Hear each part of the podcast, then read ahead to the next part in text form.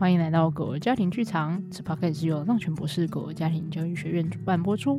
我们提倡不处罚、不溺爱、温和且坚定的正向教养学，尊重并同理的对待自己与狗儿，找到你与狗儿的人狗共好生活方式。大家好，我是思雨，我是狗儿家庭训练师 Lucy，A.K.A 小白。对，今天又是十万个为什么的单元，是，所以思雨花小白。是我们今天呢要来聊的主题是。带狗狗去看医生的时候，其实我就我猜小孩也是，嗯、就是基本上看医生这件事情，其实对大人也是，嗯，就是带狗狗看医生、带小孩看医生，甚至大人自己去看医生，本身都是一个压力事件。你是说都会感到有点点担心、紧张或是害怕吗？对，或者是就是就算看医生的过程中，也会累积一些压力存在，多多少少都会。嗯、然后比如说有些很多的狗狗啊，可能会是在。呃，去看医生的时候会觉得非常的紧张不安，然后甚至拒绝就医，就是拒绝就医，就是指他可能会不想进去动物医院啊，或者是比如说要抱上诊疗台的时候，狗狗就会开始有剧烈的反抗啊，情绪啊，要打针的时候就开始挣扎，甚至最严重的状况会出现就是咬医生、咬兽医助理，甚至咬家长的这种状况，就是他要挣脱这个情境啊。那这样的状况就是一个很剧烈的压力，会影响了。狗狗去就医这整个过程。诶，那我有一个问题，小白在还没开始讲的时候就先有问题，就是在我的认知里面，嗯、呃，因为小孩就算你是从头到尾都是一个健康的状态，对，你还是有可能会是需要去医院的，对，因为因为或是诊所，因为他会有需要打预防针啊那一些，嗯、或是甚至是健康检查，对对。然后那狗狗呢？他们都每次去医看到医生的时候，都会是一个不舒服的生病的状态吗？还是他们也是有一些必要的健康的程序？也是需要做每个每年都需要打狂犬病啊，然后要打预防针啊。哦，所以这个是规定的。对对，所以我觉得说不定比小孩更频繁吗？我不知道小孩有这种规定吗？每年要干嘛干嘛之类的。哦，小孩如果是小小孩的话，是每一个月。哦，每个月都要去打预防针。呃，对，有有几支针是前面是每一个月，然后接下来会有呃，因为有太多支针了，所以会隔一个月打一支，隔一个月打不同。哦哦，那如果是这样的话，幼犬也有，就是我们有三季要打，嗯、然后所以基本上也是会每一个月隔一次，所以会大概连续三到四个月在幼犬阶段的时候要、啊、要连连续去。对对对，可是等到成犬以后就会是每年一次这样子。好，那差不多，小孩在超过一两岁的时候就会是半年到一年一次。哦，对，那还蛮像的。那每年一次，其实除了因为有些家长会分开，有些家长会合在一起，就是基本上每年会有健康检查，再加上就是呃打预防针。那其实检查也就是看家长啊，它不是一个强制性的。可是也有蛮多家长是可能每一年，甚至有些老犬会每半年就做一次健康检查。对，那健康检查也有分不同的类型嘛，有一些只是单纯的物理性检查，比如说观察一下它的。呃，眼睛有没有有没有就是出现严重的状况啊？然后外观的，就是学理检查、身体检查，然后看一下它的皮毛等等之类的这种。那也有比较做进阶一点点，像会照 X 光啊、抽血啊，哦，或者是超音波啊等等之类的。所以就也是看。健康检查程度在哪里？那可是就算撇除掉健康检查，也一定都会做预防针的，就是打疫苗跟就打预防针跟打那个、oh. 就是狂犬病这件事情这样。所以就是至少一年会有一次要做这种就是例行性的打针的过程。然后但大部分状况可能是两次之类的。所以就是在一个完全健康的状态下，他一年还是要见医生一到两次的机会的的可能性这样子。对对对对对。那我还有一个问题是，嗯、他们狗狗到诊所或者是医院的时候。如果要做诊疗或者是做健康检查，一定是会被医生碰到身体的，对吧？诶、欸，可以这么说，因为就是如果要做学理检查嘛，对不对？就是要做那个生理检查，嗯、他一定要是翻翻他的耳朵啊，照他的眼睛啊，或者想象也是这样，看看他的指甲啊之类，所以他一定会有这些触摸。嗯、那如果就算不做这些一般的检查，可是基本上还是都多少都会一定会触碰到了，因为可能量量光量体温、量肛温，他就需要。抓啊，才能够插进去，尾巴要起来什么的，对，他就抓住它尾巴，它拉起来，然后插进去嘛，对不对？对。然后因为一定要量体温，你才能够做后面的打预防针啊，最基础的都还是。对对对对，你都还是多少会需要有兽医师去碰到。就是狗狗的身体之类的。不然小孩不用吗？要啊，打针抽血，嗯，要啊。所以我刚刚就是在我的想象里面，因为就像如同你知道的，跟也跟大家说，就是我的女儿是一个身体界限很明确的小孩，对，她不是很喜欢别人碰到她的身体，然后的任何地方，对，你必须要是她喜欢的人或者是有好感的的人，然后他可能才愿意，然后所以的，对，他就变来。对，他就会变得整个身体压在，就是身体的完全的压在你身上，完全没变得没界限。对对对对对，真的，这是啊，妈妈的担忧分明。对对，没有哎、欸，你知道，这就代表那种我有那种，就是当这个时候发生的时候，你就会有那种尊荣感。对对对啦，对啦，宁宁就会扑上来，然后会压上来，这样没 错。对，然后所以对他，他带他去看医生的时候，呃，固定的医生对他来说就会很重要。对，然后跟一开始。这个医生的方式怎么样？跟他做第一次接触的那个时候也很重要。嗯，所以我刚刚就是有想象一下，哦，那个狗狗是不是会被碰到？因为在我的了解里，狗狗应该也不太喜欢被陌生人碰到。对啊，我觉得你讲这个就是蛮蛮精确的。就是其实我们常常会不小心忽视了狗狗也有它的个体空间的需要，然后跟就是被身体的触摸，真的不是每只狗，就是可能大家在。看电影啊，或者是可能看很多影片啊，你就会想象成狗这个物种就是热爱被人类狂摸、狂蹭、狂抱、狂揉捏，然后搓揉之类的，这样、嗯、就是我们的想象中就会觉得狗是这个物种，他们应该都很爱被触摸，被任何一个人触摸，他们都会很爽之类的。嗯，但其实完全不是这回事，就是狗有个自己的喜欢、自己的喜好、自己的个性，他他们有自己想要的个体空间，他们其实是对个体空间非常在乎和明确的动物。所以你知道，嗯、我们用狗和狗的社交来看就知道，就是狗和狗的社交，光是他们一个把头跟视线面对你，还是侧边，还是斜眼看，还是它转一个九十度靠旁边，这些讯息都在释放出截然不同的意思啊。也就是说，对狗狗来讲，他们是非常能够读得懂空间的差异性，对彼此之间的关系的感觉的。所以，他们对于空间这件事情其实非常在乎和敏锐的。嗯，然后跟更何况是直接的被触碰，然后还有被抓住的感觉，哦、是那种逃不走。对对，所以所以其实狗狗是真的没有很爱被随便的人轻易的触碰的。嗯、然后这也很常被误解，然后被触碰的情况下，很容易引起人狗剧烈的冲突。就有点像是，其实就是用人的想象很像嘛。就今天如果我们走在路上，突然有一个人要来摸我们，我们一定会觉得反抗到底啊！这就是你知道干嘛？你谁？走开！对啊，然后跟想做什么，然后有一个人突然抱着你之类的，你你你不会觉得哇，我很被爱耶？就是或者是哇，对，很可怕哎！这这个应该会马上哔哔哔哔更惨更惨更惨，或者是直接当下就是。生存反应啊，练过什么武功，全部打出来啊，掏他一拳这样，什么从手肘这样，然后就是就是你所有的那种即刻反应来保护自己的行为，全部都出现。真的是保护自己的本能呢？对啊，对啊，就是因为那个就是一种被威胁的感觉，因为你不知道，你无法预测嘛，你不知道他要干嘛。然后跟，而且你被控制住了，对，然后所以这个时候我们自然而然就会有一些些下意识的反应，然后狗就有一模一样的模式，就是今天它突然被抓住了，被触摸了，被不知道要干嘛了，无法预测的情况之下，他们就有可能要做出本能性的反射性动作保护自己，这样子，嗯，所以才会刚刚讲到的是，它会剧烈的反抗，然后跟会就是想要挣脱，甚至开咬，而且对狗狗来讲，它还真的觉得是就是跟我刚刚讲的一样，就是他不是无法预测哦，你抱着我是要干嘛，他。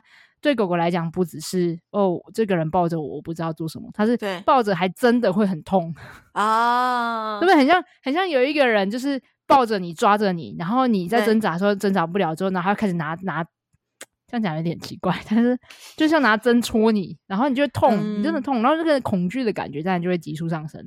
就是你被控制住，然后跟那个痛觉会做一个结合。就是你除了被控制住的那个恐惧之外，你真正恐惧的事情还真的还真的会发生。对，所以还不是我脑补而已，还不是想说会不会有什么可怕的事情发生，不是，是真的有可怕的事情会发生。那我想对那个地点的那个连接会在，对，对不对？会啊，我不知道哎、欸，就是我我虽然我自己本身没有经历过这种在路上被袭击的经验，可是假设真的就是看电影，然后你就会常常看到蛮多在路上被袭击之后的人，他们其实是真的会有创伤经验，你可能就再也不敢靠近那个区块。是，然后跟呃类似的情境，比如说假设你刚好在呃晚上的时刻发生这种事情的时候，你之后可能就会不太敢晚上出门，嗯，就是甚至连不只是那个地点，可能泛化到整个情境都是害怕的，这样。对。对。所以让让狗狗去喜欢那个场所，或者是去对那件事情有好感，应该是蛮重要的一件事。不然每每次要去的时候，都会是一个很痛苦的状态。对，我觉得应该是这样讲，就是，呃，我们永远不可能让狗狗喜欢看医生这件事，就是这件事情不太合理。啊、就是我们应该也不会想要让小孩喜欢打针还是什么之类的，就是你会让他知道可以这是在干嘛，这在做些什么，然后可以。去应对和接受这件事情，然后比较能可以可以忍受这件事情，但你可能不太会爱上，就是你不会想说哦，来来来，快点捅我，啊、给我打针，这样就是这 怪怪的，有点怪怪的这样，对。然后所以你只是能够让就是狗狗可以忍受它，但不会让它爱上它。可是它能不能从环境下手是变得比较？在这个环境是安心的，是放松的，是自在的，跟呃是比较好玩的。我倒是觉得这个会有帮助。看医生这整件事情，嗯、对，但是不会是只有呃，就是我要让他爱上整个看医生这整件事情的流程，就是目标有点点不一样啊。啊，你这个让我想到，就是呃，我们。呃，最近是要打疫苗的时候，流感疫苗的时期。然后我从我下礼拜才要带妮妮去打疫苗，我从两天前就开始预告她这件事情、嗯、要打疫苗的，而且她其实是一个可接受、不排斥，对，不排斥看医生的的小孩。然后因为医医呃诊诊所那边二十四小时都在播放着卡通，嗯、所以他是不排斥看医生的小孩。然后也不他也不排斥吃药。然后但是因为就是打针会痛嘛。然后，所以对打针这件事情，我就要预告他。可是你看，就算是他不排斥这些事情，他还是对打针这个东西觉得哈，我不喜欢，然后会痛等等的。对对对，对，对。然后，所以我昨前两天跟他说我们要去打针的时候，他还一直跟我不断的确认说是哪一天，然后跟我说要去的时候要跟他说等等的。对，我觉得这也蛮好，就是让孩子有一个心理准备。其实对狗狗来讲，这件事情也是重要的。不过，我觉得说回来啊，像刚刚聊到的事情是，我觉得。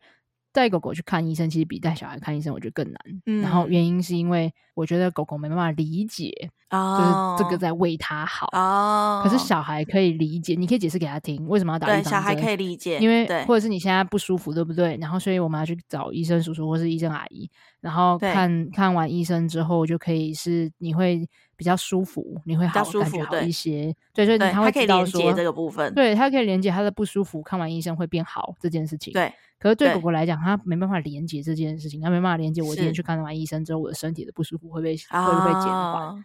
对，然后所以这件事情对他们来讲就会超级莫名其妙，就是嗯，为什么要把我抓去做一些让我会觉得很痛苦、很不舒服的事情？就是这件事情对他们来讲应该很难去理解。所以我觉得，我觉得这个蛮，我觉得带狗狗去看医生可能比对小孩来讲更困难一些。然后也是家长们也会很容易无助和心力交瘁，因为。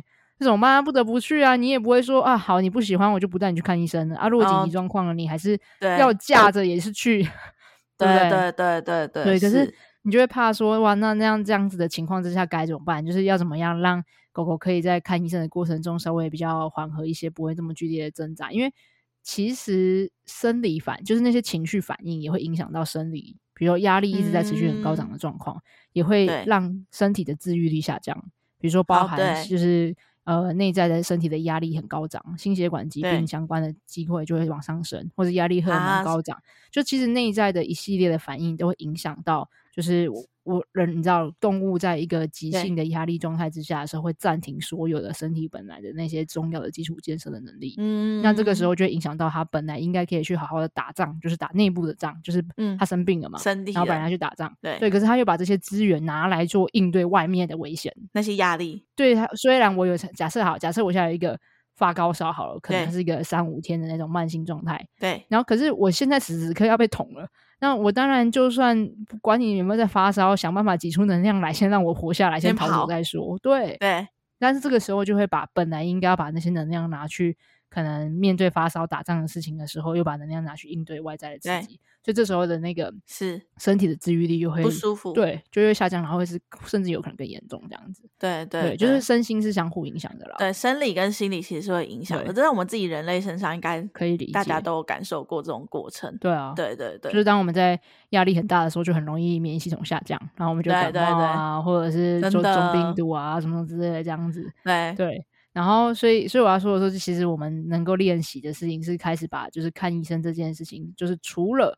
啊，看医生真的有很多的方向和目的啊，要去想，就是包含怎么让这个流程变得比较顺利嘛？因为有一些狗狗剧烈反抗的时候，是会让医生真的会不敢，也合理啊，不然他他冒着风险呢、欸。就是如果如果医生就是你靠近狗，然后狗就咬爆你，那这个对医生来讲要承担的就是职业风险也太高了。对 对，就职业伤害我。所以不论是对对兽医来讲，还是对兽医助理，或者是家长来讲，其实这件事情都是一件很有压力的事情。然后，所以这种状况，看完一只狗休息一个小时，呃，休息一一个礼拜，没有不一定哦，是看咬的状况哦。就是，所以就就这个是不合理的啊。就是兽医师要去承担这些，就是这种就是风险，我觉得有点过高了。这样，嗯，然后所以。呃，我想讲的事情是，就是我觉得这个是很需要帮助狗狗慢慢练习，可以一起跟兽医师们、跟兽医助理，还有跟家长们之间的合作，然后让它可以变成是一个比较减缓的。然后它它的好处不不只是。可以让看医生变得顺利，因为有些兽医师会拒绝说：“嗯，我这样没办法。”那这这其实是合理的，就是不只是呃是合理的，是保障他自己以外，可能对狗狗来讲也是，因为就像刚刚讲到嘛，如果狗狗处于在一个很激烈的生存状态，其实它也没办法好好的接受医疗，或者是它的身体没办法开启自愈能力，这样人狗都会很崩溃。对对对，嗯，所以这个就极端状态之下，可能确实会让狗狗没办法好好的就医，这样。然后另外的状况就是没那么严重的状况是是可能会因为在这个情这过过程中的情绪波动，然后让狗狗的就是变成有长期慢性压力，或者是有一些创伤的经验，那这个就会造成未来的看医生越来越困难，这这件事情这样，然后一直累积上去。对对，那另外一个可能还要在思考的面向，其实就是会怕。当狗狗今天没办法好好看医生，或是比如说他，在动物医院都很紧张的时候，那遇到要住院的这种时刻，那其实心理的压迫，家长也会很心疼啊。你觉得陷入两难，你知道吗？嗯，就是现在这个看医生到底要不要去？可去了他会压力很大，有可能会要有留在那，对，然后很创伤，然后心情很不好。那心情不好又影响到他的身体的状况，那这样到底是要去还是不去？就是当然紧急状况你还是会去嘛，可是。对于家长来讲，就会陷入一个很两难的纠结，是。好像去了就会让他很不舒服、很不开心，嗯。啊，然后如果不去的话，又让他身体不，就是那个那个一直不断的抉择啊，很多的因素，对对对对对。对，然后就是家长来讲，其实也是非常非常无助的一件事情，这样是是，然后所以我要说回来是，就是这也是刚刚好，为什么会造成在看医生的过程中，狗狗反而会更加剧烈的反抗，因为。我们通常带狗狗去看医生的时候，家长的心情会是很担心啊、紧张、很不安、很忐忑、很不确定感。我现在不确定感当然有很多个层次嘛，当然依然是包含呃狗狗的心情啊，然后狗狗的身体有没有不舒服啊，你会心疼和担心。嗯嗯。那另外一部分是你会担心自己，比如说哇，这个会不会是一个很大的毛病？接下来我要怎么照顾它？或者是需不需要花很多钱？我需要做一些重要的决策吗？其实老实讲，我觉得。光是金钱这件事情，也是一个在很实际上面的考量，就是你会担心会不会这个是我 handle 不来的情境，嗯，然后所以综合以上这因素，通常我们都会在那个状态下，人类也在压力状态，对对，就是我们也在很，所以这个时候我们在压力状态的时候，我们就会更着急的想要狗狗赶快配合看医生啊。当我们自己也在很焦虑、跟忐忑或是很紧张的的时候，对，在那个状态下就会更难去。照顾到对方的情绪，只会想要赶快结束这一切。对对对对对对对对对对对。然后赶快就做完这些检查，然后打完这些预防针啊，或者是赶快吃药，我们就赶快离开这里了。这样就是因为我们也想要逃离那个让我们感觉到有压力和不舒服的情境。这样，所以在那个当下，对，在那个当下，如果发生了这些不是预期中比较好的的方向的事情的时候，那时候就会越来越爆炸。对对对对，然后当我们情绪很崩溃的时候，我们就会想要强压狗狗。然后当我们想要强压狗狗的时候，快点把你抓紧，就是你不要动，然后你只要忍耐一下，就是戳一下就好了，就过了，什么之类的这样。嗯、然后，可是当我们越想要呃快着急的、快速的达到让狗狗配合的时候，通常我们的手段就会越来越呃直接、强硬。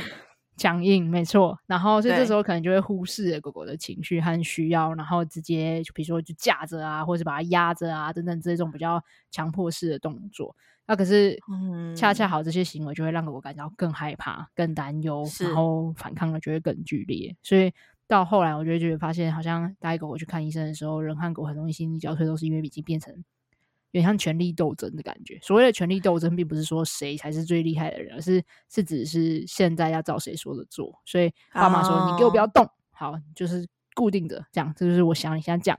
那狗狗说：“不行，吓死我了！我要离开，我要离开这里。”然后这时候我们两个人和狗的目标就已经不一致了，嗯、所以这个时候我们就会变成是在用谁的力量大。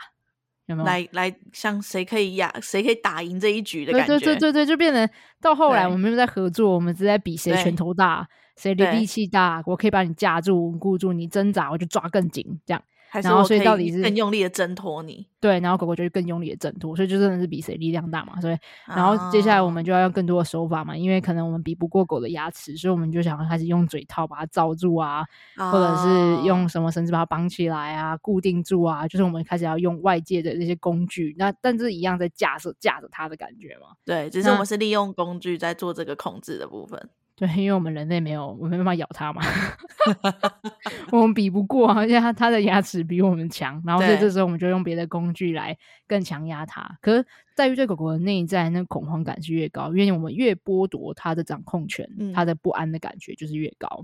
嗯，我有个想象，在你刚刚说的时候，就是当每一次都是这个状态的的时候，嗯、我觉得家长本身也很讨厌带狗狗去看医生、欸，哎、啊，就会觉得你你不可以，就是你不可以生病哦，对，对，然后就会很紧张。狗狗有任何不舒服的征兆出现的时候，那个征兆一出现，就会完全压力值攀升，因为你对过去医院的时候，你要做这么多，其实你当下你可能不想做，但又一定要做的的事情，就是那个你当下选择要去压制它，对。的这件事情，我相信对家长来说也是一个心力交瘁，不得不对，当下只好去做的选择。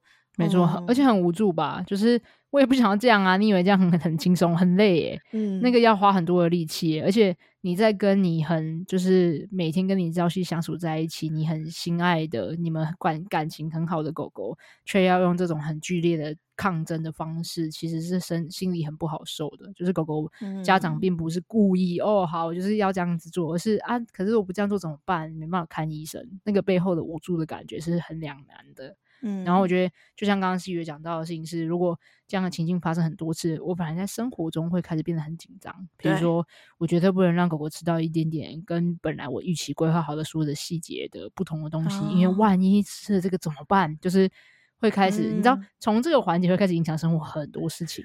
真的，对对对，对。就像我也常常听到家长们会很担心狗狗们在外面嗅闻的时候会吃到外面不预它没有预期内的食物的东西之类。的，对，对然后它可能就会有肠胃上的毛病，然后这个对他们来说其实是一个很大的担忧。对，然后就开始限缩和呃拿走狗狗这些对有有机会嗅觉的机会，嗯、可是这时候它的狗狗的生活的福利和品质就开始极度下降了，因为它被严格控管，哦、所以当它生活中被控管的时候，它压力又上升，然后它就会更难去应对，就开始一直恶性循环，真的是恶性循环呢。对，然后而且还是不只是这样，还有是可能吃饭也是，就是狗狗家长就开始担心，哇，它它一餐没吃，是不是要发生什么事情了？嗯，然后这时候我们不小心会过度承担，就我们会开始去哦，它吃东西，我们也要赶快去照顾好，还没有吃好，又吃到几克，越来越精细，你知道吗？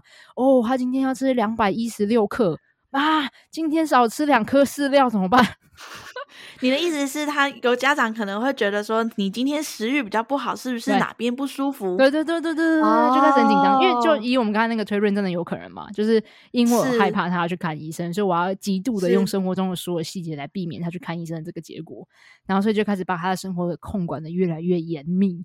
可是这个严密可能就会造成，你看你想象，如果你是那个假狗狗，我今天有一个人帮你控管，你少吃两口饭，我就盯着你吃。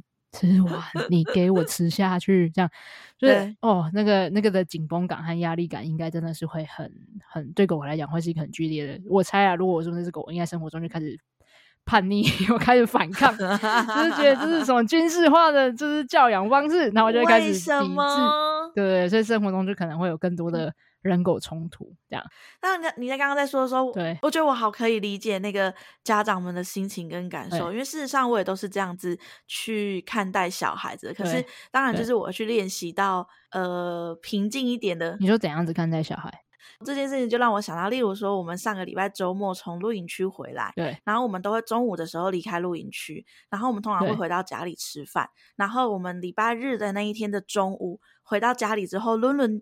不吃饭，你知道他平常就是一个小吃货，然后他那一天、哦、他，不是小吃货吧？他是巨型吃货。你的表情，你们应该去看润润吃饭。润润是就是饭要来，他就会开始，就是很着急想要，然后他完全是狗哎、欸。然后你今天 就是很期待这样，然后然后你一把碗给他，他他就开始风暴进食，对。他真的是我第一次看到小孩这样吃饭，就我不知道我脑中想的 data 都是，哎、欸，来来吃饭，然后小孩在那边，就是不想吃这样。我我脑中的画面比较是这种类型的 data，是就是家长在那边宠宠溺的哄骗。我第一次看到小孩是这样。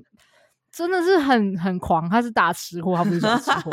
那这是他的，这是他的天性，就是他他本身自己就是一个爱吃，不是因为我。然后，但是那一天 从，是一只狗，对，他是一只狗，对。然后那一天从录影剧回来的中午，然后我们都已经在 setting 吃午餐的东西了。然后这个时候，通常他就是会靠过来，然后而且他会举手叫你抱他上他的餐椅，因为他的餐椅知道要吃饭的仪式了。对对对对对，他知道说，我要吃我要吃那个，结果他那一天就是完全的没有要靠近餐桌的意思。对，然后宁宁都已经吃到一半了，他还是不要。然后我问了他两次，说：“润润，你要吃饭吗？”然后他就这样，嗯，然后就摇头，然后就坐在沙发上。有要抱吗？他有要抱吗？没有，完全没有。他连靠近餐桌都没有，哦、没有他就坐在客厅的沙发上。然后因为那一天从录影，嗯、通常从录影区回来的时候，他们都会在车上睡觉，他们都在车上睡觉哦，所以可能还没睡醒。对，我们那一天推论是觉得他还没睡饱。然后所以他心情不好，因为他睡眠被中断了。对，因为他那一天睡得蛮沉。合理。对，刚好在睡得很沉的那个时间点，大家被叫起来。嗯，对，所以他不太舒适，还在迷迷糊糊。对对对，好，所以他的身体可能会觉得很想睡，所以他就一直坐在沙发上。然后大概过了半小时，他还是在那边哦。然后我就换问他说：“那要不要再进去睡觉？”然后他也不要，所以我们就让他先在那边。对。然后结果那天中午他就没有吃饭哎。他在那边干嘛？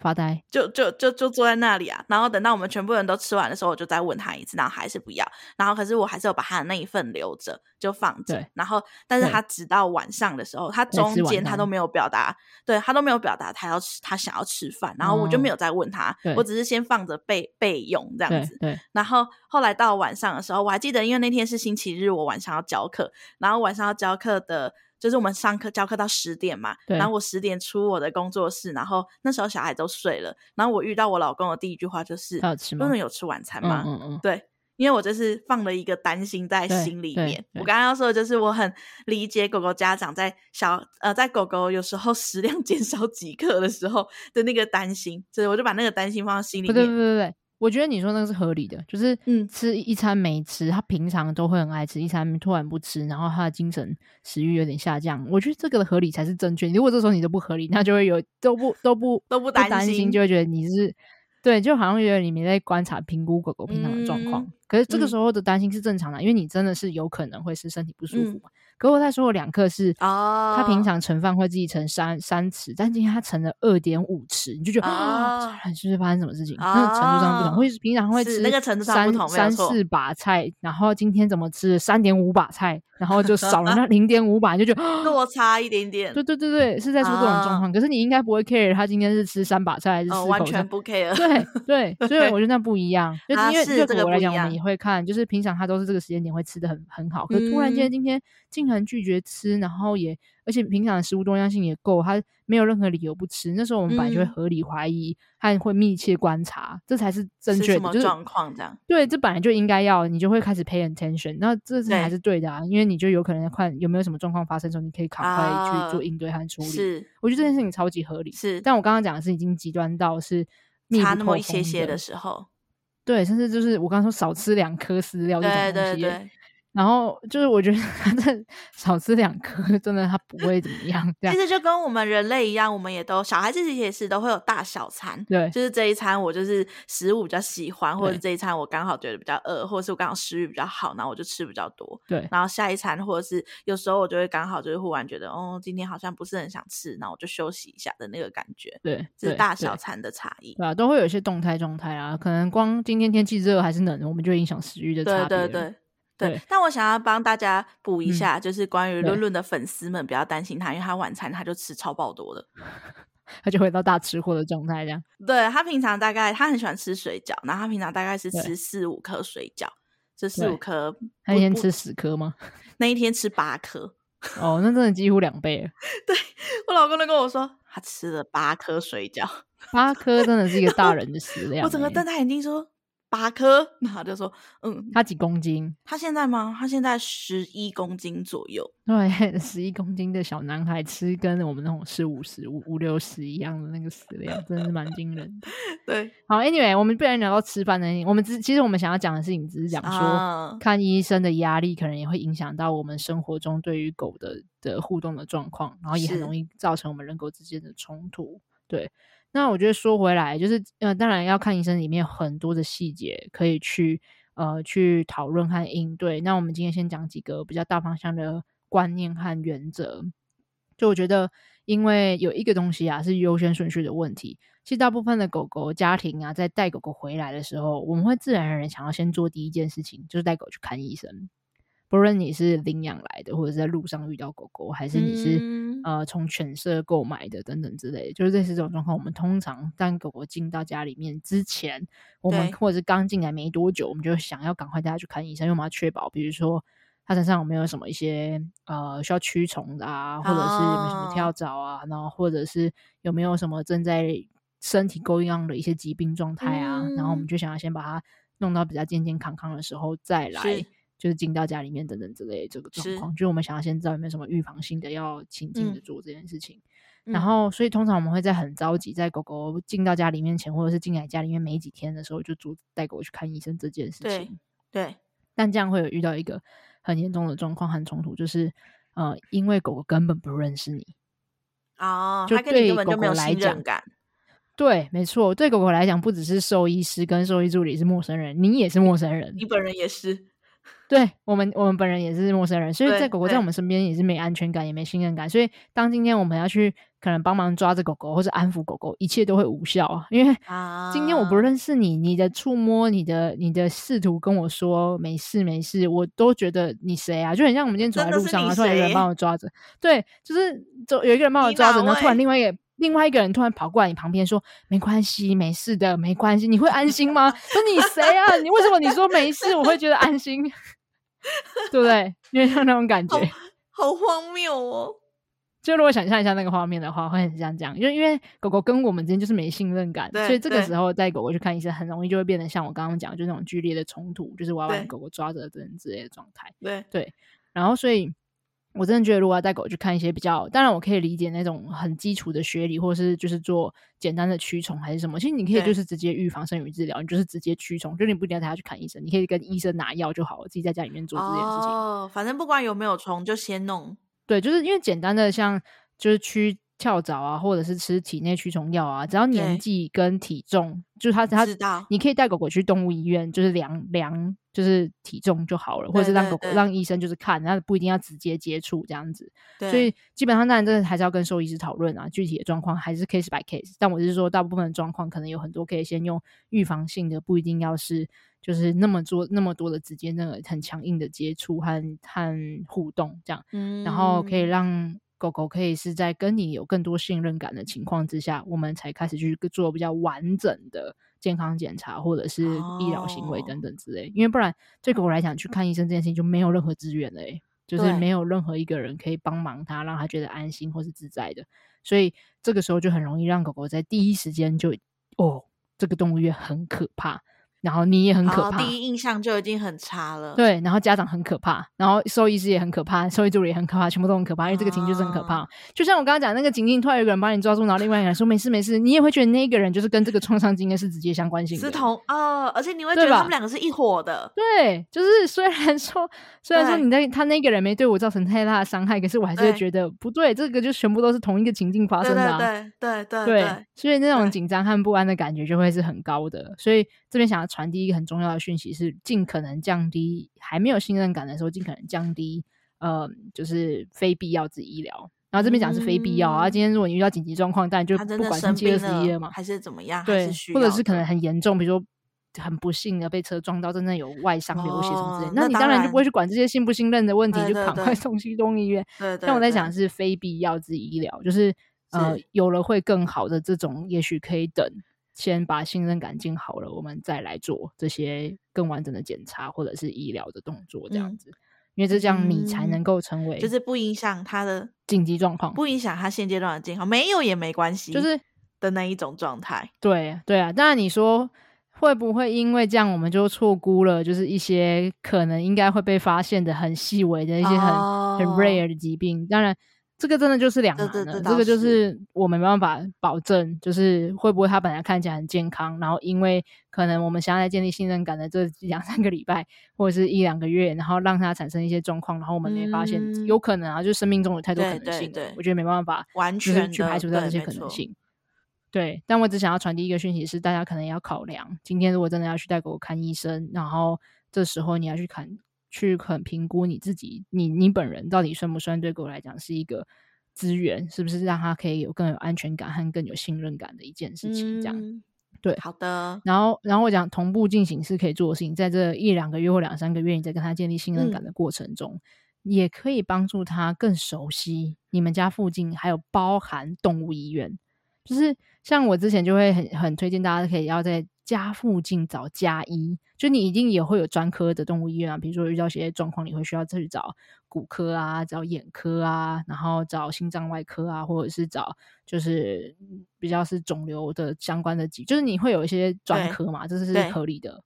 可是大部分还是你需要有一个家医，就是可能狗狗只是一个，啊、比如说像刚刚我们说的那个润润，假设晚上也还没吃饭，对你就会觉得。会不会是真的有点不舒服？你有可能隔天早上就会带他去家里附近，可是你不会马上带他去什么台大龙总，就是 医院去做什么诊诊、就是、的检查。你先去附近的诊所，对，你会先去附近的诊所确认一下，哎，还好吗？他的状况是什么？是不是只是例行性感冒还是什么之类的？这样，嗯、然后流行性感冒、例行性感冒、流行性感冒啊，例行性是指每个月都会出现的感觉，例行性是怎样？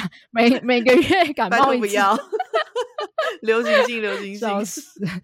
流行性感冒，流行性感冒，对。对，然后所以所以你会有一个加医，然后加医真的是真遇到加医没办法处理的时候，你才会去专科医院或是比较大的医院去做更缜密的检查，这样。对，那我觉得狗狗应该也要是这样子，比如说你一般的那种预防针，你就可以去很很熟悉的动物医院之类的。然后，所以遇到这样的状况，我觉得很建议在建立信任感的同时，你也可以帮狗狗去熟悉和认识那个动物医院啊，就进去逛街，进、哦、去跟人跟兽医师玩啊，然后或者是就不一定真的要玩，就可能互动一下，哦、熟悉认识一下，然后进去跟就是呃动那个兽医助理打好关系啊之类，就是让狗狗更熟悉认识这个地方，哦、有点像是它就是每天会去确认确认确认地方，确认看的越多次，它越知道自己在干嘛的时候，那个信任感、确定感和熟悉感、安全感就会提升。所以这样变成动物医院的环境，也可以变成是个资源。哎、欸，我有问题。你说，我相信那个医院或者诊所，就是所谓的家医，他们那边的味道应该也不一样，所以他应该也是可以借由这个味，啊、就是嗅觉的那个味道，去去认识这个地方，对不对？对对。然后我觉得，但关键是不是只是带去而已？然后可能还是要看环境，因为比如说。假设里面有很多的狗狗在尖叫，啊、那可能也会影响着这个 这个感觉。里面小孩子在打针、在打哭的时候，你就不要带你的小孩进去。对对对对，你可能就知道，那不然他就会看尽和感受到这一切嘛，他就觉得哦，OK，这个可能是一个他会连接这个场合有点紧绷这样子。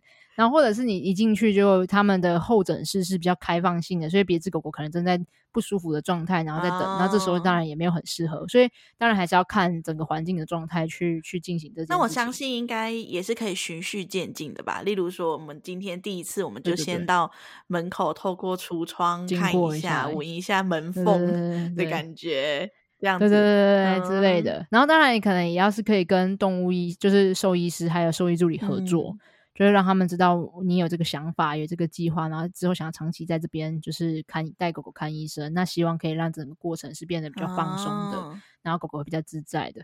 我相信，呃，蛮多越来越重视狗狗和情绪感受的动物医院是会很愿意做这件事情的，嗯、因为对他们来讲，其实有非常多的好意、好处在的，嗯、就是包含。如果当狗狗越放松，家长也越自在，其实这个时候对于医病关系的过程中的时候，会更加的可以是合作的，是就是不会造成像刚才那样强压，然后狗狗要攻击，那就会没办法进行这些，就会变得更顺利啊。如果他们是有关系的啊，狗狗跟兽医助理跟狗狗跟兽医师是好的，那当然他们就会更自在。嗯，是不是还可以做一件事情是？是因为这是我自己会做的，就是对，呃，因为我我们我们我前阵子啊，我大概一年前搬家到现在这个地方嘛，对，然后所以因为搬家过来，我就。就会离原本的家医很远，对，所以我就要在我的新家这边找一个新的的家医。对，然后那个时候我一搬过来的时候，我就先 Google 了我附近有哪几家，对，然后我就先 Google 了到了三家，觉得评价不错的，对，对，然后我就自己有去，就是还没有带小孩子去之前。我就有去逛过，对，我就有稍微去绕一下，然后大概就是偷瞄一下里面的人是怎么对待小孩的，然后跟里面小孩在做什么的这件事情。你知道我也都会这样子做吗？嗯、就是我一开始去的时候，我去找这个动物医院是不是，我都会先进去，然后我不带狗，我就先进去，然后也不是假装，是真的想要询问，我就问他说，比如说。呃，这里有服有什么样的服务啊？对对对对对，你们有打预防针吗？有什么几何几何几啊？比如说是有十合一吗？有十二合一吗？有狂犬病吗？啊，有心丝虫吗？就是我就会问，然后说哦，那这个我会顺便问一下价位，比如说这个多少钱啊，什么之类的。嗯、但我去当然不是单纯为了这些资讯，还是可能在整体评估和观察。比如说我跟兽医师对谈的过程啊，然后跟整个环境啊，然后如果刚好遇到他在正正在诊疗其他只狗狗的时候，他对狗狗的方式和态度，对对对对对，可以观察这些。对对对对对，但我就是会进去询问这些资讯。那当然这也是我想知道的，就是我可能也想知道了解一下他们的服务模式是什么之类的这样子。所以我觉得这也是家长们可以做的的事情。没错，我觉得我刚刚特忘记讲一个非常非常大的重点。为什么我们现在在聊这两件事情？嗯，就是刚才在讲的是，嗯，呃，跟带狗狗先去建立信任感嘛，跟你之间的信任感，然后跟带狗狗去跟环境建立信任感，还有包含跟兽医师和兽医助理进行有连结和信任感。其实这背后我们都在做一个准备，就是你会发现刚才我们在讲的那种带狗狗医疗比较多的是权力的，看谁拳头大。看谁力量大，谁压制谁，谁挣脱谁，这种来回的挣扎的，啊，人和狗都心力交瘁，这次谁赢？对，谁赢？对。那其实我们在跳出来做这件事情，就是我们不是要来教狗狗，嘿，我要用什么方法让它可以学会配合我。如果我们的观念和态度还在这里的话，你永远还是会建立在那一个哦，谁输谁赢的状态。啊，所以我们要怎么跳脱？我们跳脱的方式是我们要练习跟狗合作，合作。嗯，所以你会发现，我们现在讨论的东西全部都在做合作这件事情。合作，所以我跟狗狗建立信任感，所以让我有跟他有机会可以好好的合作。嗯、你今天不会跟陌生人合作，但你会跟你熟悉认识的人开始合作，是，因为你你们的信任感越好，你们合作默契就会越好，是对吧？对。然后，所以今天也是在练习，去让他熟悉动物医院啊、兽医师啊、兽医助理啊，也是在做练习合作。所以这个过程中，你其实家长也在跟兽医师合作，对对，对，然后也在跟兽医助理合作，这是跟整个动物医院合作，合作让这整个。呃，看医生的过程可以让狗狗更加放松、更加自在。嗯、你就会发现，其实我们的思维从呃，我们要如何让狗狗做到我们期望中的样子，变成我要如何跟狗狗一起合作，达到我们可以更加轻松和自在的看医生的模式。哎、哦，我觉得这个合作有一个很可以的切入点是，你可以去做换位思考，就是当如果你是狗狗，你到这个地方的时候，嗯、你希望呃别人可可以怎么对待我，或者是我可以做好什么样的心理准备。所以就是当你可以这样子设身处地的，或者是角色替换的去思考的的话，那也许就可以更可以找到那一个合作的的方式。没错。好了，那其实带狗狗看医生要怎么合作，有非常非常多的细节可以再讨论，嗯，然后跟很多的步骤啊，然后还有很多的面向。不过因为今天时间的关系，我们今天最主要只是想要传递这个很重要的核心讯息。就是你要让狗狗可以跟你更加的放松和自在的看医生，不是还要用什么手段和方法让它再学会配合我们，而是我们要练习开始跟狗狗合作，一起来完成这项任务。那这个思维的转变，嗯，一旦开始转变这个思维的时候，我们才慢慢开始往合作的方向前进。嗯，那怎么做呢？呃，我们之后有机会会在不一定在 Podcast 里面，有可能我们会有一些让犬博士的像品牌的活动啊，我们就会有这些讨论。嗯、我们来讨论说，呃，在看医生的过程中，可以怎么样跟狗用合作的方式。那甚至你可能有大家有兴趣的话，来学习正向教养，我们就完全都是在讨论要怎么跟狗狗在生活的各个面向，不只是看医生，但看医生也会做得到，可以怎么跟狗狗合作，就是从关系变成上对下，变成是平等的、尊重的、共好的合作方式，是合作的关系，是。对，那其实正向讲的工具会很多，可以应用在跟狗狗合作，一起来完成这项各式各样的任务，不只是看医生啊、洗澡、啊，事前、事中、事后都有。没错，这些面向都可以有很多不同一起合作的方式。嗯、好了，我很想到这边想听听看大家，你们觉得在要带狗狗看医生，你们也有类似的烦恼吗？就是哇，每一次去看医生都是人口大战，然后都是心力交瘁。我觉得一定有、欸，对啊。然后跟内心的你们的两难和纠结是什么？嗯、你们也觉得很无助吗？然后很想听听看你们的一些故事，你们的分享，或是你们有尝试过哪些可以跟狗狗合作的方法吗？那很想听听看你们都试了哪些，然后结果怎么样，感觉怎么样？这样很想听听看你们带狗狗看医生的一些故事和历程。欢迎留言给我们。没错哦，对，你可以到 Apple Podcast 或者是到我们的 Spotify，然后家长会。然后，或者是在浪犬博士的 IG take 我们，我们都可以收到这些讯息。好，那我们是浪犬博士，你会在我们的资讯栏里面看到浪犬博士的官网跟我们的官方 line line at。那如果你对我们的任何讲座或课程，或者是正向讲的课程跟工具，还有我们还会有正向讲的简介会，然后有兴趣的话，你都可以在资讯栏里面找到这些相关的资讯。然后我是诗雨，我是小孩的正向教养讲师。如果你想要小孩想要一起可以合作看医生。我觉得也可以找思雨，小孩也很需要看医生，对，没错，小孩看医生应该也是一个大灾问，超超级。讲到这个，我昨天才带伦伦去打那个，我说要打那个预防针，然后他走进去的时候，他就听到里面有一个小孩在嚎啕大哭，然后那我就在观察他的反应，你 知道吗？然后我就看着他，然后他就手抓着衣服，然后这样子看着那个传出声音的诊疗室，对，然后我就想，我就在观察他，想说，嗯，那他下一步会是做什么事？对，没有，他就站在那。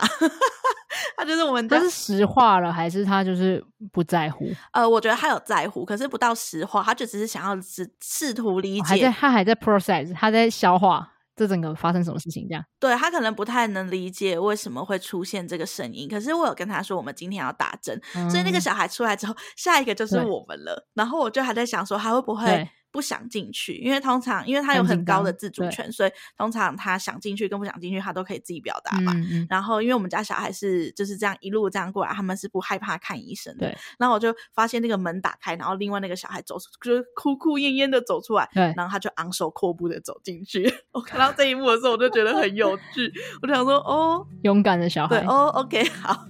然后他就自己也躺躺躺上爬上去哦，然后躺下来，然后他知道要准备要打针了。哦，他已经知道那个流程，对，他知道那个流程，可预测。对对对对，然后他知道要打针了，然后反正就是他对打针这件事情，他也没哭哦，嗯，他就是可以接受这 样。对，可能他有表达会痛。但我想讲，其实会哭也是 OK 的吧，就是其实哭并没有一个哦，是当然对。就是他，就是好好的表达他的情绪和感受，我觉得也是一个很自然而然流露的一个方式，这样子。对，但是就是不同小孩不同表达。对，我有跟他说，你会痛的话可以哭。对，然后他很有趣，他就打完之后坐坐起来，然后他就逼着打针的地方，然后就说痛痛，嗯，他就结束了这一切。嗯嗯嗯嗯嗯，就是他用他自己的方式去 process 这整件事情。对。对，觉得很有趣。好，然后，所以如果你想认识，所以如果你想认识我的小孩的话，我们里面有呃，我的那个资讯栏里面有我的粉砖，然后跟小孩子想讲课程，那都可以找到我。没错。那我们今天就到这喽，那下次见，拜拜，拜拜。